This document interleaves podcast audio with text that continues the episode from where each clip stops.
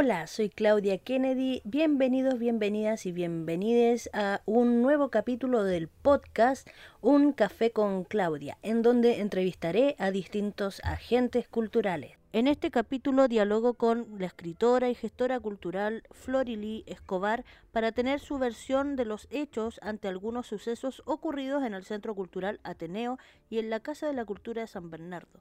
Pero no solo por ello, sino también indago pasajes de su larguísima trayectoria, aquella que la vincula con el renacer de la cultura en los años 80 y 90 y platicamos sobre el porqué de su alejamiento de la comuna en los que reconozco algunos tintes de decepción político-cultural.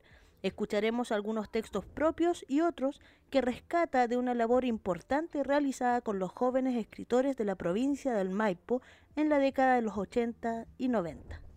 Estamos junto a la escritora, a la escritora de San Bernardina, Florelí Escobar Reyes. Eh, gracias, Florelí, por eh, aceptar la invitación a un café con Claudia. Em, voy a primero a leer parte de una biografía tuya que figura en la antología de escritoras de San Bernardo. Florili es poeta, cuentista, nació en Ovalle, fue corresponsal y cronista del diario El Mercurio de Antofagasta, trabajó en la agrupación de artistas del norte, creó talleres y grupos de teatro a nivel escolar y adultos, presentando obras de su autoría. Dentro de sus publicaciones se encuentran Canto al Norte y La Jaula Abierta. Fue presidenta además del Centro Literario Ateneo de San Bernardo. En ese periodo desarrolló junto a miembros del centro múltiples iniciativas de carácter cultural y artístico. Bajo su presidencia en el Ateneo se editaron una serie de libros antológicos que daban cuenta de la actividad literaria en San Bernardo en los años 80 y 90. En ese tiempo estaba junto a ella Carmen Jiménez Rizo, a quien llamaban la Dama de la Poesía. Ciertamente fue una época fructífera que dejó un legado que perdura hasta nuestros días. Todo eso ocurrió en la década del 80 y el 90. Cuando terminada la dictadura en Chile, los escritores volvieron a ocupar el sitio que les correspondía. Ha sido publicada en diversas antologías y en diarios y revistas del país y del extranjero. Es un referente obligado de la historia de la literatura en San Bernardo. Si años atrás su poesía tenía tintes clásicos, hoy por hoy su tono poético ha tomado un rumbo más material, más de denuncia para desarticular un sistema de vida que no comparte y que está absorto en el neoliberalismo y el consumismo. Es claro que está desde otra orilla. Ahora dispara, la poesía no se escribe, se dispara, se cita aquí en esta biografía, que es un texto de Antonio Silva, también poeta de San Bernardo. Eh, en relación a, ello, Florelí, quería indagar primero respecto a, eh, a esta pasada como presidenta de el Centro Cultural Ateneo de San Bernardo. ¿Cómo llegó, cómo llegaste a ser presidenta de, de esta agrupación? Es decir, ¿era un grupo de amigos, amigas? ¿Cómo se conocieron? ¿Cómo se reunieron? quiénes eran inicialmente. Bueno, primero que todo, muchas gracias Claudia por invitarme a tu programa. En, esta, en este café literario le puse yo, no Mónica, que así se tiene que llamar. Eh, no librería solamente, sino que café literario y que es un gran aporte para la cultura y las letras eh, de San Bernardo. Bueno, mira, el Ateneo, yo llegué porque me vine a vivir a San Bernardo, ya que mis hijos eh, fueron, eh, fueron, estudiaron en el colegio en Sagrado Corazón. Entonces yo vine en una parcela antes y dije, para estar cerca del colegio me voy a vivir a San Bernardo. Dicho esto, em, un día me invitaron a, participar y fue precisamente en la Casa de la Cultura. Había un taller que estaba haciendo Miguel Ángel Díaz, un escritor y periodista muy famoso, ¿no? Eh, desgraciadamente falleció, muy amigo mío. Eh, y ahí conocí a la Carmencita Jiménez. Carmen Jiménez era presidenta del Ateneo, pero ella sola no podía en realidad echar a andar ese carro que es la cultura, porque el Ateneo es el mayor centro cultural del, del, país, ¿no? Eh, dirías, uno de los centros culturales más antiguos no es una institución literaria, sino que es cultural, que mm, es el segundo más antiguo del país primero el de Valparaíso, se crean los ateneos, ¿no? Centros culturales en donde convergen todas las artes normalmente. Y ahí eh, estuve un tiempo con, e, con ella. Finalmente eh, yo eh, venía de la sociedad de la Unión de Escritores Americanos, porque yo llegué a Santiago y entré a la Unión de Escritores Americanos y yo dije hay que echar a andar esto. Bueno, quiénes estaban en esa época? Estaba la Carmencita Jiménez, habían unas dos o tres personas más, estaba muy de capa caída Ateneo.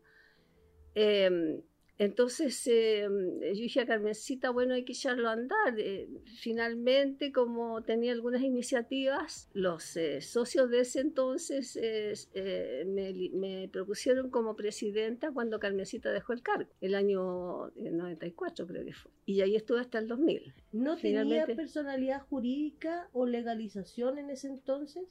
Sí, pues sí tenía personalidad jurídica como los, todos los ateneos que dependen del Ministerio de Justicia porque en una, en una de las entrevistas con eh, la escritora Nelly Sala, en este mismo espacio de un café con Claudia, dijo que tú te negabas a la legalización de este centro cultural y finalmente por eso abandonaste ese espacio. No, obviamente no.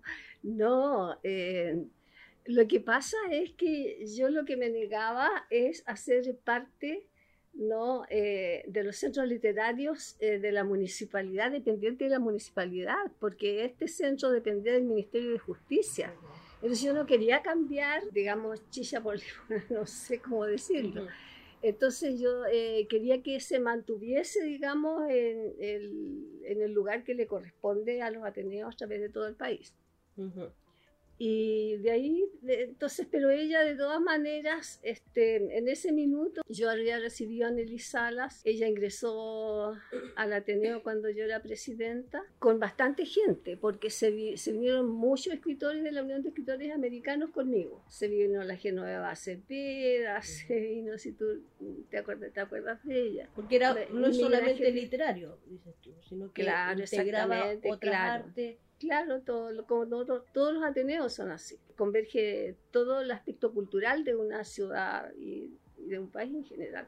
Porque la tradición cultural de, San, de San Bernardo, que es bastante importante desde que fue creado el Ateneo en el año 1919 por Manuel Magallanes Moure, ¿verdad? Fue un tiempo de mucho auge cultural. Aquí llegaban casi todos, todos los escritores. Y no era raro ver por las calles de repente a los Gimnes de Sanilla, ¿no? Calderón, en fin, una serie de poetas que venían a este lugar que era tan eh, bonito, tan campestre, ¿no? Pues San Bernardo siempre era, claro, mm. sí. ¿Cómo era ese ambiente cultural con eh, distintas personas, como dices tú, escritores y artistas que venían a San Bernardo? Que se quedaron en San Bernardo, que empezaron a participar del Ateneo y de la actividad cultural, ¿qué, ¿cuáles eran esas actividades culturales? ¿Eran encuentros de poesía, encuentros multidisciplinarios, como se llama ahora, es decir, alguien que tocara el piano, que cantara. Efectivamente, claro, lo, así lo hacían pues. en la Casa de la Cultura o en otro espacio. Mira, sí, pues desde, desde la época de Manuel Magallanes Moure, ¿no? aquí el, el Ateneo organizaba las fiestas de la primavera. Inclusive en una de aquellas fiestas fue reina la la Mirellita Magallanes, hija de Manuel Magallanes, y eso fíjate que yo tuve una socia que es Isabel Saldes, que paz descanse, que te acuerdas que vivía en la Casa Azul, una casa muy linda que después la, la demolieron como muchos otros patrimonios de la cultura que no se respetaron aquí. Y ella fue amiga de la, de, la, de la Mireya en ese tiempo. Y ella cuenta, en esta antología que hicimos, habla algo de esa época. Ah, ya, la esta es la sexta antología, claro. Esa es la sexta antología, ¿no? Hicimos dos Después hicimos una nueva que es la séptima. Eh, durante el, lapso que yo estuve como presidenta, porque yo dije, esto hay que echarlo a andar. Entonces empecé a trabajar con la Sociedad de Escritores de Chile, con el Mundo Herrera, que en ese tiempo era presidente, y él venía a todas las actividades que nosotros realizábamos porque empezamos, eh, la idea mía era desenterrar muertos, porque para que se reconociera, eh, en el sentido de que se reconociera, obviamente. te explico, en el sentido de que se reconociera a los verdaderos forjadores de la cultura acá. porque se habla de refundar el Ateneo, en realidad el Ateneo se refundó el año 1949 y fue Carlos Guillón, Evaristo Molina, y gracias a eso, porque eh, había decaído un poco desde, desde, la, desde la creación ¿no? de, de esta institución en 1919 hasta el 24 que falleció por un ataque cardíaco Manuel Magallanes. Entonces se vino abajo el Ateneo y hubo que refundarlo. Entonces los verdaderos refundadores son ellos. Ha tenido varios momentos, digamos. Varios momentos, sí. Yo lo tomé en un momento bastante álgido, pero Carmencita hacía lo que podía, de, hacía reuniones en su casa. Entonces yo con más ímpetu venía con todas las ganas de trabajar porque hacía todo rato me había dedicado a mis cabros y a la educación. Dije, hay que hacer algo acá. Tuvimos una etapa bastante fructífera, tal como dice la biografía, ¿no? Eh, yo ya venía con la experiencia de, de Antofagasta, de haber trabajado en la agrupación de artistas del norte con Andrés Sabela ¿Cuándo llegas a San Bernardo? ¿En qué año? Oye, pero yo lo que te iba a decir, no un principio que no me preguntes años ni nada, porque tengo la mala memoria para los años. Pero, fue previo a la dictadura, fue durante fue la dictadura. Después, de si yo fui exonera, claro. No, claro, no, después, pues yo llegué como el 76, 77, por ahí. Claro, sí, me casé y me vine a Santiago. Y después, como te digo, eh, se me ocurrió comprar una parcelita, una cosa así. Y yo me aburrí ahí porque realmente nosotros teníamos conejos angora. En esa era la etapa, ¿te acuerdas que hubo un boom de los conejos angora? es un chiste, pero nosotros nos fuimos pum para abajo. Con eso fue un boom que duró muy poco. Y entonces yo dije, no, tengo que estar cerca de los cabros, que son cuatro hijos que tengo, y me vine a San Bernardo. Yo llegué, claro, y primero conocí a, Elena Valdivia, ¿no? Eh, y Arturo, y yo me quedé admirada de los chenitas, una gran eh, gestora cultural eh, en el folclore, ¿no? Y que es la, prácticamente la que ha puesto el nombre como ciudad eminentemente folclórica a, la, a San Bernardo. Entonces me quedé admirada de la labor que hacía. Y yo en ese tiempo estaba trabajando em, en, cultura eh, dentro del colegio, porque teníamos comité y yo trabajaba en el comité de cultura. ¿En qué colegio? En el Sagrado Corazón, donde estaban, donde matricularon los cuatro cabos. Ahí. Entonces, bueno, eh, un día hablé con los padres y le dije, oh, oiga, era el padre Andrés que estaba en ese tiempo, un sacerdote muy conocido padre Leo también, grandes, grandes personas de, de la religión, ¿no? Eh, yo los admiro mucho y tengo palabras de agradecimiento nada más para ese colegio y para esa gente, para eso. Y hablé con él y le dije, ¿por qué si somos un colegio católico no organizamos un festival de villancico cerca de la Navidad? Entonces ahí ya me empecé a meter en este ambiente eh, artístico y cultural. Producir, gestar. Y conocí a Elena bailando una vez en una plaza, no sé dónde era, con su marido. Y yo dije, oh, este guapetón de que baila bien y bailaban súper bien la cueca. Que la invité para este festival de villancico y organizaba un festival maravilloso. En los 80 y 90, que es como, eh, que se cuenta en la biografía, que es como el cierto boom, quizá esperanzador incluso del retomar la actividad artística y cultural post dictadura o, ya saliendo de, la misma, ¿qué, ¿qué, es lo que una persona habitualmente podía encontrar como actividad cultural en esa época? Bueno, en la época de la dictadura nosotros tratamos de, de, hacer eh, revivir la asociación eh, artística, en la agrupación artística en en Antofagasta con Andrés Sabela, porque yo me crié en Antofagasta.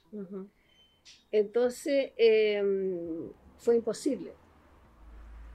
Andrés Sabela ya después eh, tuvo que salir de la universidad donde hacía clases. Yo fui exonerada, me dediqué, me puse un negocio, recuerda, y fue muy difícil hacer cultura el otro día conversando con Carmen Berenguer en un encuentro que tuvimos por Zoom, eh, nos identificamos bastante con Carmen porque ella también trató y trabajó durante la época de la dictadura, ¿no? Y, y, posteriormente a ella también. Eh, yo traté de hacer lo mismo, pero era muy difícil en el norte, que tú sabes, ya se sabían que habían autoridades metidas, que si no, eh, se sabía del traslado de muchos presos, que fue la caravana de la muerte y todas esas cosas que no, mejor no ni tocar el tema porque es una etapa ya pasada, afortunadamente, y que ojalá nunca más se repita, ¿no?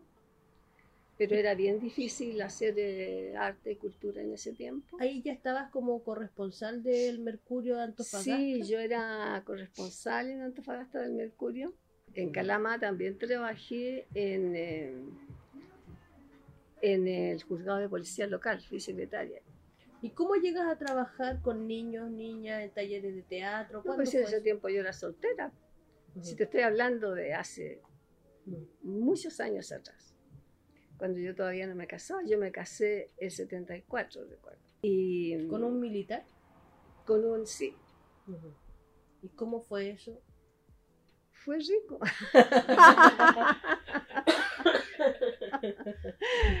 fue muy agradable. Sí, nosotros ya estábamos pololeando hace rato.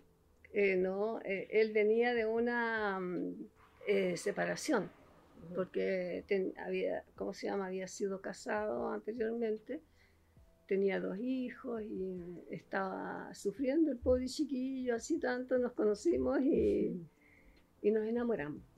Fue así que decidimos que ya era el tiempo de casarnos y nos vinimos a Santiago llegaron ya casados a Santiago. Claro, mm. llegamos con, con eh, ya casados, pues si nos casamos en Antofagasta. Llegamos con el José Andrés, el mayor de mi hijo, de tres meses. Fue bonito, eh, tuve un matrimonio bastante feliz. ¿Trabajo con los niños previo al matrimonio? Sí, mira, yo me dediqué mucho tiempo, dejé de escribir porque yo desde de, chica que escribo, eh, preocuparme de los cuatro cabros que empezaron a salir así uno tras otro y me dediqué a ellos, pero durante gran parte de mi vida. Si yo después que ellos ya estuvieron eh, con su profesión y eh, hicieron su vida y todo, recién yo me dediqué a, a lo mío. Me puse a viajar, a aceptar invitaciones para otros países, qué sé yo. Y me dediqué más a escribir también. Y ahí estabas ya con todo el empuje para empezar a, generar actividad cultural aquí claro, Claro, porque en, en, Antofagasta, en Tal Tal, yo hice bastante actividades culturales también en los colegios, hacíamos talleres, hacíamos, yo escribo también dramaturgia. dramaturgia. Entonces, algunas horitas de teatro, íbamos a los colegios. Tengo un espíritu, una vocación tan, eh, social bastante, fíjate, fuerte desde chica. Y a propósito de eso, de, varios pasajes, digamos, tanto de lo que has comentado con, tu experiencia de vida, con, las detenciones de, tu trabajo artístico, de gestión, y después de retomarla, con tu interés por la justicia eh, y por los niños. ¿Cómo ves el panorama actual en esta comuna, en San Bernardo, en relación al arte, pero también en relación a esta violencia que se ha estado dando en algunos colegios, establecimientos? Fíjate que yo tengo esperanza. tengo esperanza que la juventud va a llegar con más fuerza ahora. Incluso la vez pasada vimos que estos chicos que bien, eh, van bien encaminados en la poesía, los que escuchamos acá. tengo fe, fíjate que esta nueva generación de jóvenes, tan luchadores, tan, eh, que han logrado llegar al poder, ¿no? que era lo que todos queríamos en realidad. Queríamos un cambio. Creo que la, la cultura va a avanzar. Tengo harta esperanza en el presidente Boric. Sí, hay como un, hay un sentimiento común en muchas personas en relación a la esperanza con Boric. Sí, de que, sí. que tienen idea de que algo sí se va a hacer mejor. Y en que la juventud también es otra. La juventud es más libre, ¿no? Está expresarse, reclama sus derechos cosa que no hicimos antes nosotros. No nos quedamos ahí. Vamos a volver a tener eh, un repunte eh, cultural en las letras y en las artes. ¿Dentro de los mismos centros culturales o con nuevos centros culturales? Está Garomi, ¿no? Gabriel, y él sabe que yo traté siempre de unir a los centros culturales. Los invité a todos, incluso hice una revista.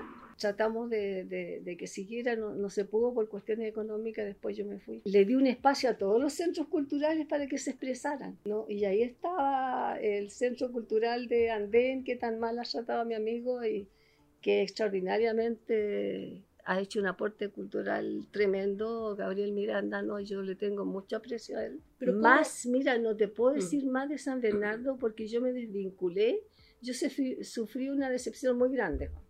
¿Cuál? Es que no te puedo explicar. Pero, en San Bernardo. Sí, aquí en San Bernardo, por la cultura. Sí, una decepción muy, muy grande. Em, hacia los políticos de la comuna. hacia, así, claro. Hice teatro también, eh, talleres de teatro en las escuelas municipales de acá y me retiré muy decepcionada. ¿Cómo te reencantamos? no solamente en San Bernardo, sino que a nivel general también. ¿Cómo se reencanta a, a gestores, a artistas, eh, ya con, con, trayectoria, pero y también a los, a los jóvenes. Yo creo que mm, tratando de, de valorar, reunirlo en torno de, de, una cultura general para el desarrollo de San Bernardo, porque realmente este fue un centro cultural muy importante y se perdió desgraciadamente por estas pequeñas cosas que pasaron, y que, que traen grandes consecuencias, como es la disolución de centros culturales que desaparecen. No sé si tú has leído seguramente a Bolaño. Yo estoy de acuerdo con lo que él decía que la literatura en general es un mundo de miserables. Y no solamente aquí, se da en todas partes. Santiago igual. ¿Tú vives eh, en San Bernardo? Yo, vivo en San Bernardo ahora. ¿Pero haces actividades culturales? Yo hago actividades en la SES, hago actividades, eh, tengo un programa de, con el equipo entre paréntesis de la unidad Capica. Trabajamos un año ahí creamos un, creé un programa que es Domingo de Letras y que lo, todavía lo estoy haciendo, pero ahora con, con la Fundación Constelación. Voy a seguir este año. ¿Qué es la Fundación Constelación? Es una fundación teatral y artística que dirige Romina Fabiola Bugueño. Es una poeta, es en Valparaíso.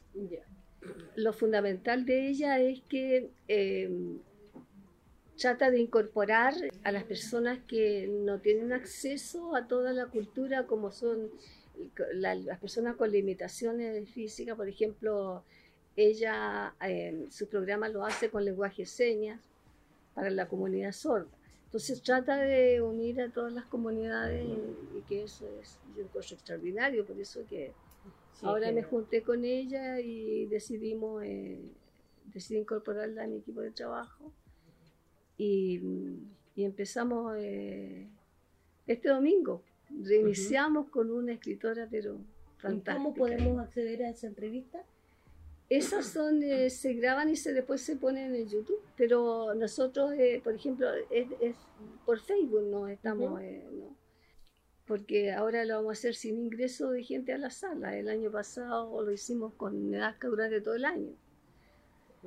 Eh, pero con ingreso de personas a la sala. Ahora lo vamos a hacer solo con comentarios, así que Un poco más ordenado. Un poco sí, sí, porque uno esperando que hablen, que sé yo, que ingresen. que, entonces era un lío, ¿no? Y bueno, Gabriel fue a varios encuentros que tuvimos. Gabriel fue uno de los primeros que entrevisté yo. Claro, y tuve el gusto de entrevistarlo porque no podía ser de otra manera, si Gabriel es mi amigo del alma. Yo conozco toda su trayectoria, todo, todas sus conquistas, todo. No, eso no. Sí, pues no, órale, órale. Pero parece que estamos entrando en un terreno medio complejo, así que vamos a ir a una breve pausa muy bien. y retomamos la conversación. Ok. Este podcast llega a ustedes gracias al gentil patrocinio del Café Literario La Otra Costilla, ubicado en pleno centro de San Bernardo, región metropolitana Chile, O'Higgins 1063. En él podrás hacer una pausa de tu rutina, tomar un café o un refresco, observar y adquirir obras visuales, pero también leer y adquirir libros de autores nacionales, autores de la comuna de San Bernardo. Los días miércoles se realizan lecturas poéticas, los viernes la entrevista a agentes culturales a través de este podcast al que puedes asistir como público a las 5 de la tarde los días viernes. Los sábados se realizan talleres culturales como el taller de escritura creativa a las 5 y luego también el taller de slam poetry. Recuerda, O'Higgins 1063 San Bernardo, Café Literario La Otra Costilla. Estamos de regreso con Florilí Escobar Reyes. Retomamos esta conversación y quería darte em, la, la, oportunidad para que pudieses compartir con nosotros, conmigo, con quienes están presentes, pero también con quienes van a escuchar el programa, los auditores, las auditoras, parte de, de tu creación literaria. ¿Con qué partiría? Muchas gracias. Oye, antes de partir con eso, yo quisiera destacar cosas importantes que se hicieron en, durante mi estada como presidenta, que fue una antología escolar a nivel de provincia del Maipo de poesía y prosa, que tuvo un éxito tremendo. ¿Invitaban a, a, niños jóvenes? Sí, claro, a todos los colegios. Participaron muchos colegios. Y esta, eh, que fue la primera antología, después nosotros con, la, con eh, los premiados, porque dimos primero, segundo y tercer premio y además menciones honrosas. Y todos esos trabajos los compilamos y hicimos dos antologías para niños. Que 1996, 1998. Claro. Entonces, esta, fíjate que está como un referente de lo que se ha hecho en San Bernardo. Está en la biblioteca y el otro día la municipalidad lo publicó, que me dio mucho orgullo porque algo tuve que ver con esto. Muy bueno, oye, mira, ahí está la semilla. que... abriendo surco, entonces Primera antología escolar, Poesía y Prosa 96, provincia del Maipo. Y la segunda, también mismo nombre, Adriano Surco, sí. Poesía Prosa 1998, también provincia del Maipo por Ateneo. Sí, efectivamente, y publicamos dos antologías del Ateneo, que es la sexta y la, y la séptima, que no, no, alcancé a traerla, pero que esta antología es muy bonita. Yo recuerdo esa antología. Sí, claro. Yo la voy a dejar ahora como obsequio para la para la otra costilla voy a dejar claro, algo de la venir para acá, leerla, se toman un café tranquilamente.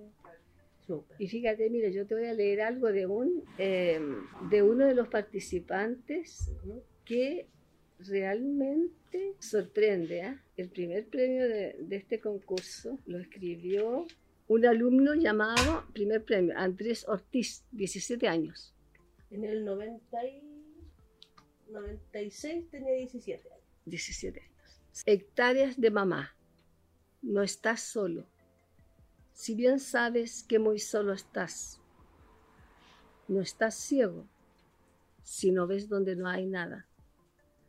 Mamá, yo quiero una hectárea y solo, donde las moscas vuelen sin levantar la vista, donde el anticristo sea mi amigo, y el Redentor muera. Mamá, una hectárea de campo, campo libre y con olor a lluvia. Mamá, una hectárea completa de pasto y maleza, en donde solo respire mi cigarro. Una hectárea en donde cada mosca tenga su metro cuadrado y su propio boche. Mamá, quiero una hectárea en donde yo solitario esté solo, desnudo Mamá, no quiero frío. Mamá, no quiero calor. Mamá, yo quiero estar solo. Mamá, yo quiero cerrar los ojos y ver el viento de primavera. Mamá, quiero vigilar desde el cielo todo lo que no hay. Mamá, una hectárea solo y muy solo. Mamá, una hectárea sin nada para quedar ciego. Mamá, no quiero más moscas ni tampoco ruido. Mamá, quiero ser sordo y no ver y no ver. Mamá, quiero ser mudo y feliz. Mamá, mátame para no sufrir. Qué profundo. Tremendo. ¿ah? Sí, tremendo, qué fuerte. Tremendo. Bueno, y hay muchos trabajos así, por eso te digo de que hay un campo donde sembrar, te digo aquí, no solo aquí en los colegios, yo he visto gente tremendamente talentosa entre los niños. Y eso es lo que falta, el incentivo. De hecho, también en, clínicas literarias, sobre todo por el mes de abril, Entonces, mucha celebración del Día del Libro, derecho a autor, qué sé yo, en los colegios y, muchas veces nos invitan como escritores a participar en algún encuentro en el colegio. Y, siempre está la pregunta, ¿qué leo para este público que es público pequeño? Y a mí incluso me ha tocado de que, bueno, no tengo textos para niños, digo yo, pero bueno, leo un par de textos, ninguno con carabatos, por supuesto. Claro. Eh, pero son algunos muy depre, muy oscuros, entonces me, cuestiono si es así. Y de repente, dentro de una gama de, de textos a leer, va, va ese texto. Y ese texto es el que más gusta en muchos jóvenes y niños y se acercan a preguntar respecto a eso porque los tenemos eh, muy em, involucrados con una, una poesía muy liviana, si se quiere, o muy hermosa, cuando la realidad de ellos a veces no es tan hermosa. Y precisamente lo que necesitan comunicar es eso eso malo, eso oscuro. Efectivamente, si, si, el alma es la que se expresa por medio de la palabra, eso para mí es la poesía. Entonces, este, yo creo que todos somos poetas de una u otra forma. Necesitamos nada más que poder expresarnos. Y no solo poetas, sino que artistas. Algunos se expresan en las artes, ¿no? decía Da Vinci que la pintura era una, una poesía muda. Mm y la poesía era una pintura ciega.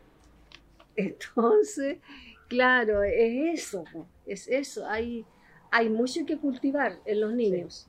Así que yo hablaba eh, con Carmen Berenguer y decía, ojalá que em, el arte no sea un ramo obligado en, la nueva reforma educacional que tiene que, haber, que tiene que ir, ¿no?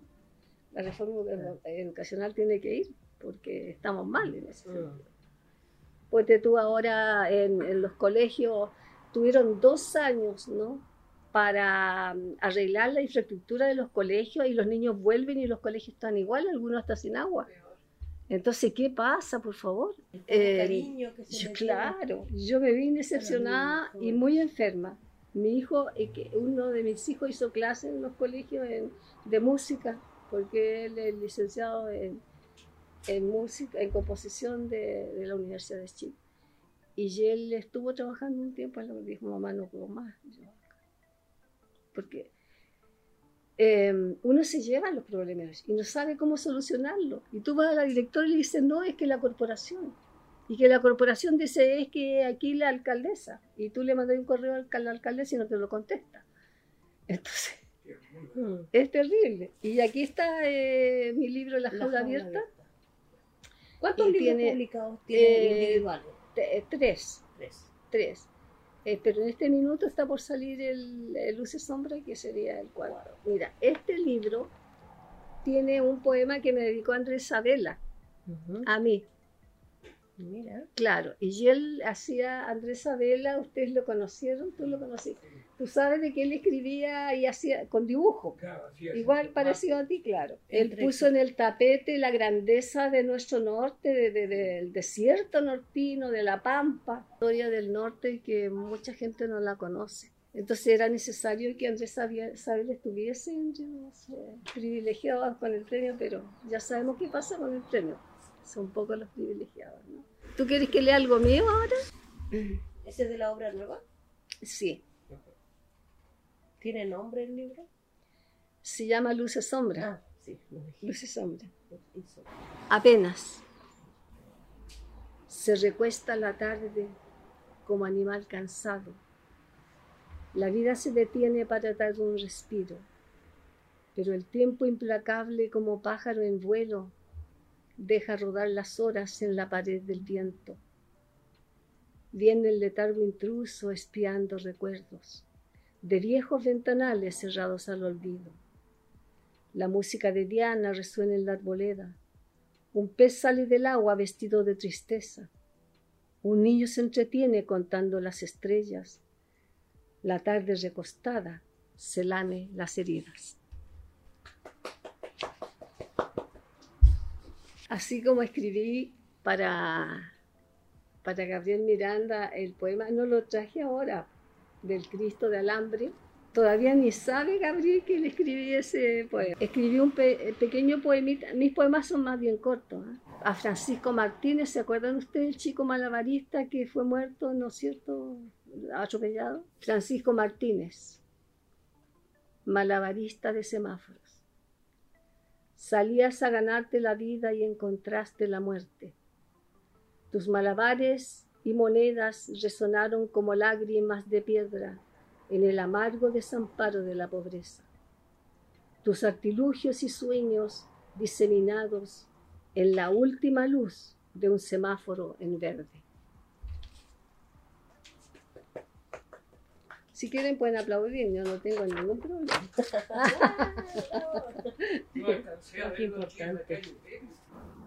El trasnoche.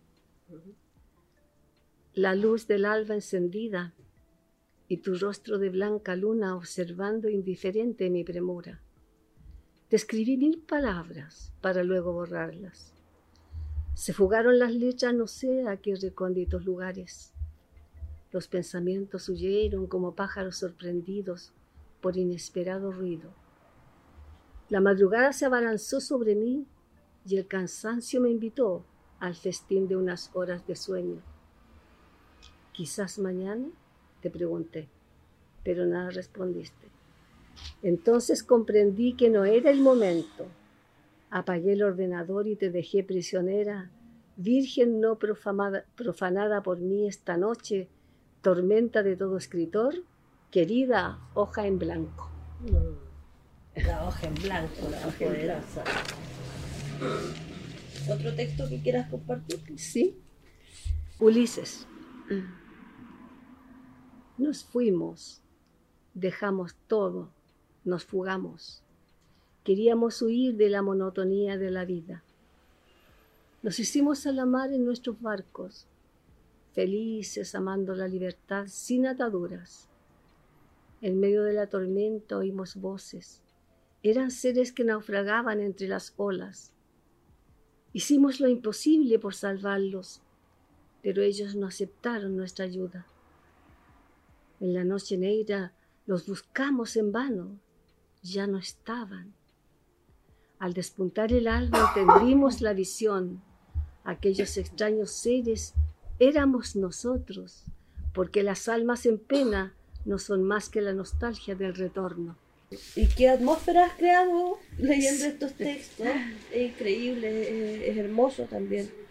Em, quería preguntarte por esta, este último trabajo que estás realizando, ¿cómo lo describirías? ¿Cómo describirías tu, tu, tu unidad poética? ¿Qué nos vamos a encontrar al leer esto? Sí, nos vamos a encontrar eh, con, eh, con un libro bastante, mm, bastante grueso. Tiene más de 100 páginas, ¿no? que es como un compendio de, de, distintos tipos de poesía que yo he escrito, como es la social, la, la, árica, ¿no? Eh, que viene de Telier, la lírica, breve que es eh, como intimista, y la social. Y también eh, cuenta con un capítulo de...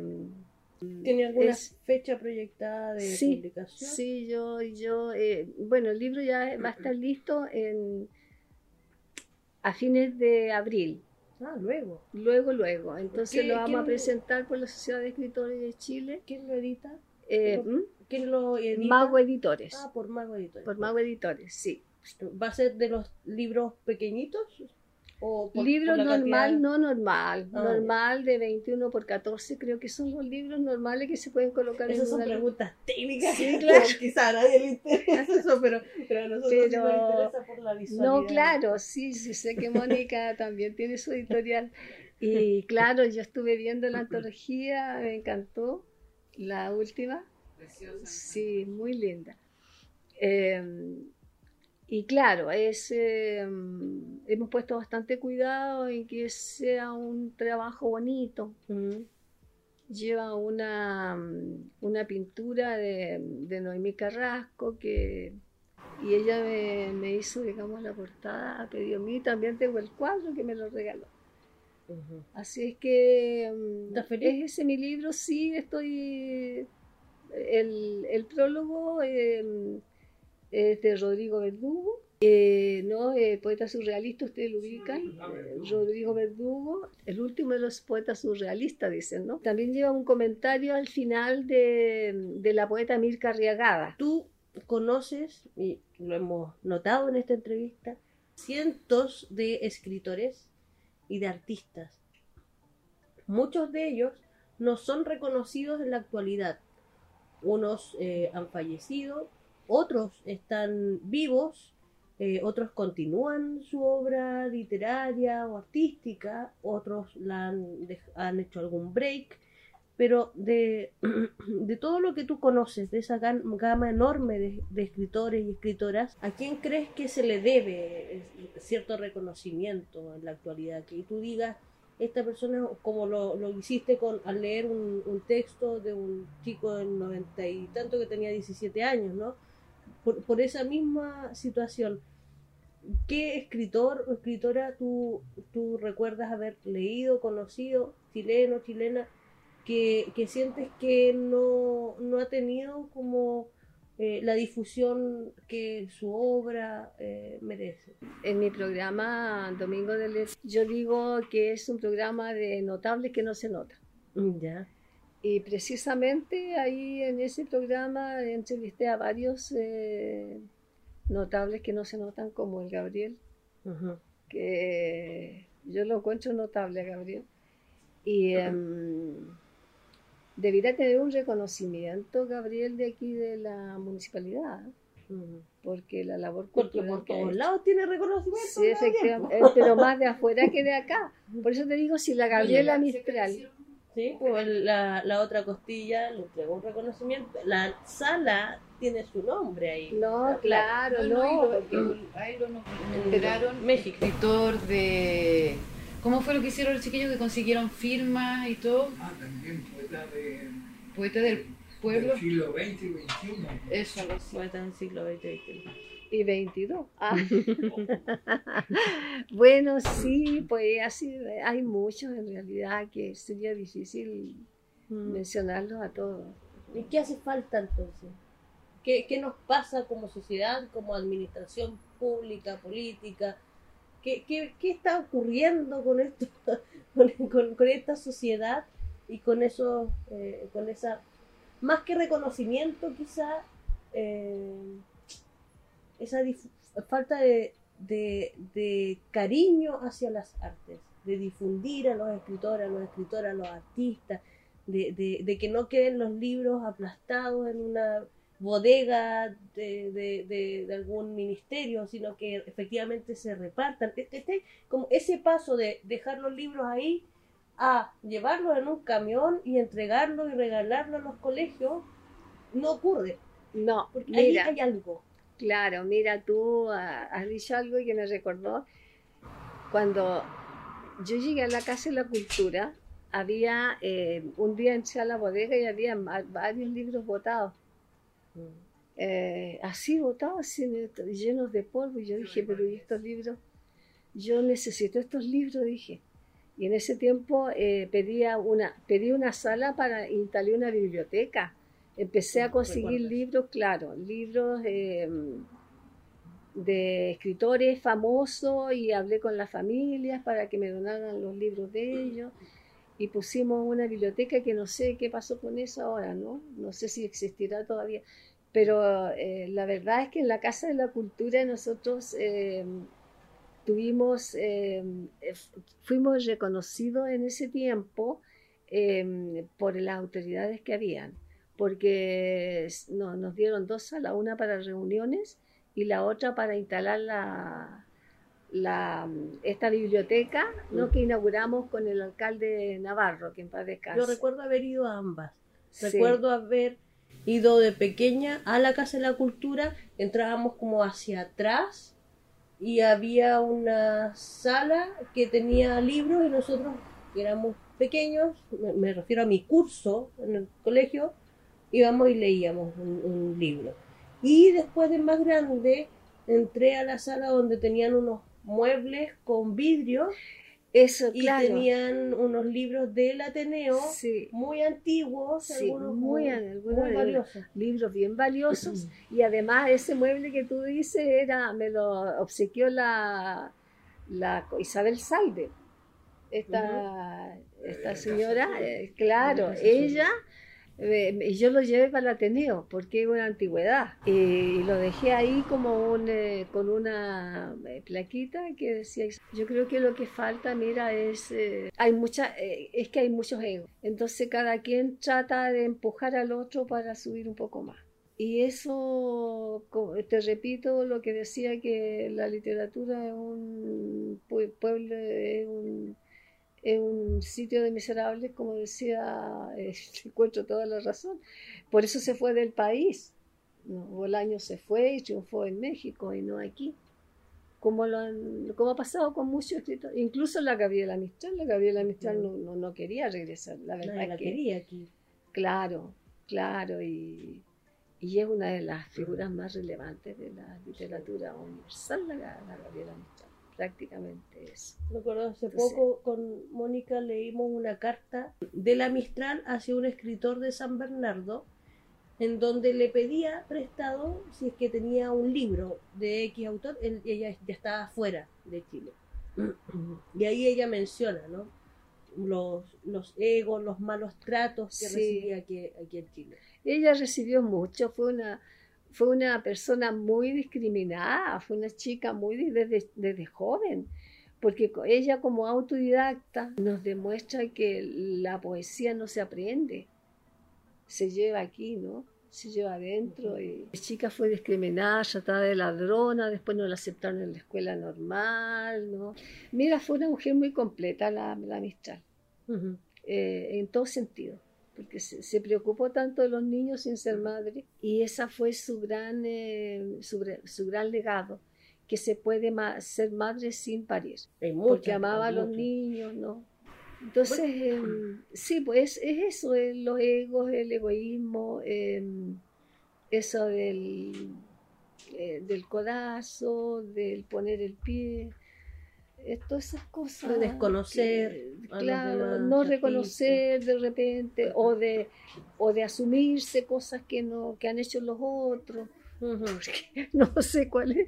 Yo eso lo he visto bastante, ¿no? Eh, no agradecer, No ser mal agradecido cuando tú acoges a una persona y después esa persona te hace, como se dice, la desconocida. Pablo Chile. El pago es, sí, entonces yo eso, pero es que yo vengo de mucho atrás, Ujú. yo a mí no me sorprende nada.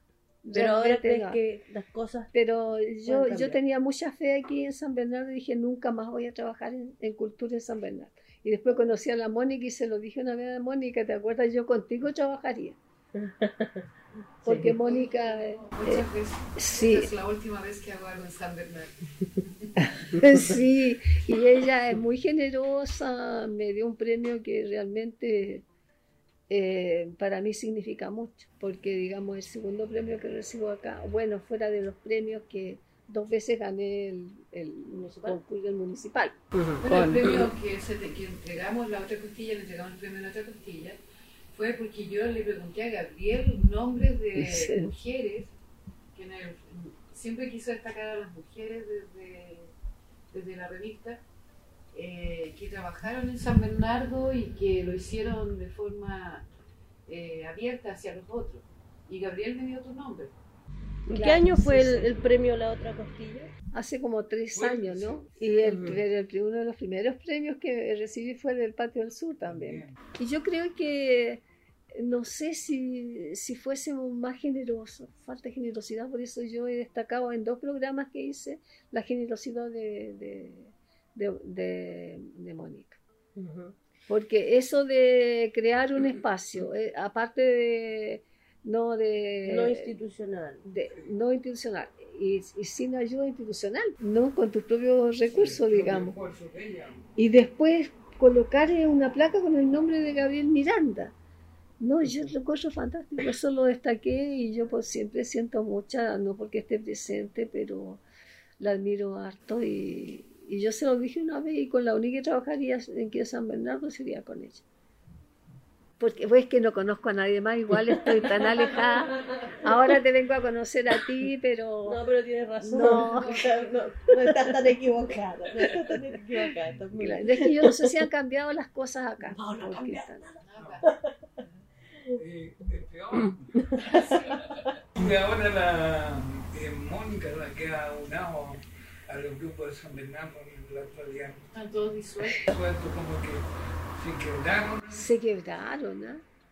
Es que todos, por ejemplo, una vez a mí me propusieron para presidenta de la agrupación cultural, asociación de cultural, no, la asociación cultural Ah, que sí, reunía. Estuvo- ¿Cómo se llama? Rodríguez, Sí, Rodríguez que era esposo de, de la gobernadora, creo, en Sí. ese entonces.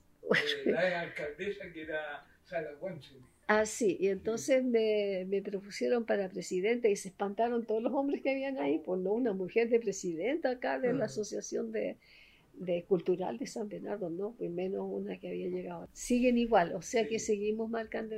Qué lástima, porque fíjate que aquí, po- ponte tú, eh, se crearon, se creó el grupo de los 10, Pero ah, el- la de la colonia tolstoyana también. caso, Entonces, Pero es, es un estar mal, entre comillas, porque, claro, lo que está mal es el mamotreto de la, pol- de la institucionalidad, por decirlo así, Sí. como eh, las políticas culturales que no hay, la la- las actividades culturales en San Bernardo, como de la Casa de la Cultura, que parecen no, no existir casi, salvo una que otra, se nota como muy desorganizado muchas cosas y como que no, no hay mucha actividad cultural en ese sentido, porque una actividad cultural no es una clase de zumba, por ejemplo. Claro, Estamos hablando de otro tipo de, de acciones. Pero como eso no está, está, se están armando otro tipo de actividades que ya no, eh, que son autónomas, que no son institucionalizadas y que de- desde ahí podría verse un rebrote. sí, Importante. desde el sacrificio personal, digamos. Bueno, sí. Porque sí, Eh, yo creo que eh, el problema es el siguiente, que en los cargos culturales no están las personas adecuadas. Yo no sé ahora, no sé ahora porque como te digo no. Entonces, por ejemplo, en esa época hubo como tres o cuatro directores de la Casa de la Cultura y yo me acuerdo de Irene Villalón, que fue una de las personas que muy colaboradoras, ¿no? Eh, me colaboró bastante en las actividades que hacíamos ahí.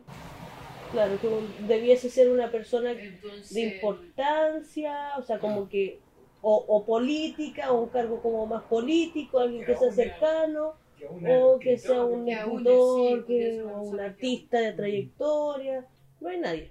Bueno, Florili, está entonces alejada un poco de eh, ciertos a- ciertas agrupaciones literarias de San Bernardo, eso quedó claro, y que ya estás emprendiendo ciertos trabajos con tu libro, que se va a publicar luego en Mago Editores, y eh, también con tus entrevistas en el programa que, que tienes. ¿Tienes, además de ello, algún proyecto de armar o formar parte de alguna agrupación cultural? Me gustaría armar algo aquí, fíjate, me gustaría encontrar la gente adecuada. Yo creo que ya tengo como tres personas. y, em, y formar algo acá, porque después de todo yo vivo aquí. Soy contribuyente aquí. Necesito algún respeto, por lo menos. Estoy- Florili. Esa ha sido entonces la entrevista con Florili. Muchas, bien. muchas gracias por eh, No. haber asistido a la entrevista, por aceptar la invitación. Y nada, pues ya estaremos en las redes sociales eh, eh, publicando esta entrevista para que puedan los demás, los auditores, escucharte eh, y escuchar tu opinión, escuchar tu historia y también la importancia de, de la gestión cultural y la labor cultural en San Bernardo y en, por supuesto, otros lugares. en nuestros lugares. Oye, em, yo estoy sumamente agradecida y complacida de haber estado eh, contigo. Eh, no, a mí me, la verdad me encantaste cuando vi una, sí, eh, me enamoré. Hacen muy buenas entrevistas.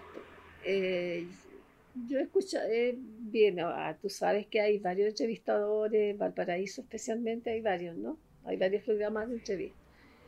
pero la tuya me gustó. Por eso vine, porque a mí me han invitado de otros lados. Y, me-. Muchas- entonces, y por Mónica, por Mónica, que Mm. yo reitero que vamos a tener que apoyar a Mónica, vamos a tener que hacer algo acá. Chiquillas, vamos a tener- chiquillos. Mm. Yo creo que esta es la partida, el punto de partida, ojalá sea eso. Y muy agradecida por la invitación.